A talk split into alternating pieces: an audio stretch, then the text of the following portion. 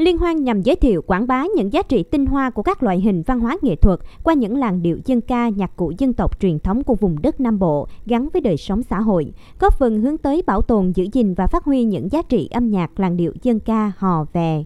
Ông Nguyễn Minh Tuấn, Giám đốc Sở Văn hóa Thể thao và Du lịch thành phố Cần Thơ, trưởng ban tổ chức cho biết, tham gia liên hoan năm nay có 47 tiết mục dự thi ở các thể loại đơn ca, song ca, tam ca, tớp ca và 11 tiết mục hòa tấu nhạc cụ. Chất lượng các tiết mục biểu diễn tại Liên hoan sẽ là cơ sở để các cơ quan quản lý đánh giá đúng thực chất về phong trào văn hóa nghệ thuật tại thành phố, từ đó kịp thời tìm ra giải pháp khả thi nhằm nâng cao chất lượng về nội dung và hình thức thể hiện, tăng hiệu quả phong trào văn hóa nghệ thuật của thành phố, đáp ứng nhu cầu sinh hoạt, hưởng thụ và biểu diễn văn hóa nghệ thuật của quần chúng nhân dân.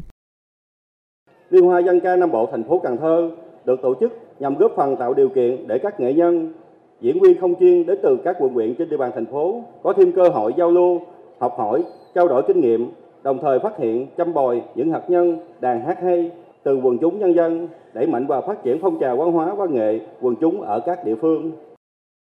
Trong khuôn khổ chương trình, ban tổ chức còn lồng ghép hoạt động triển lãm bộ ảnh nghệ thuật và trình diễn tặng chữ thư pháp, gia tăng thêm các trải nghiệm văn hóa cho người dân lẫn du khách.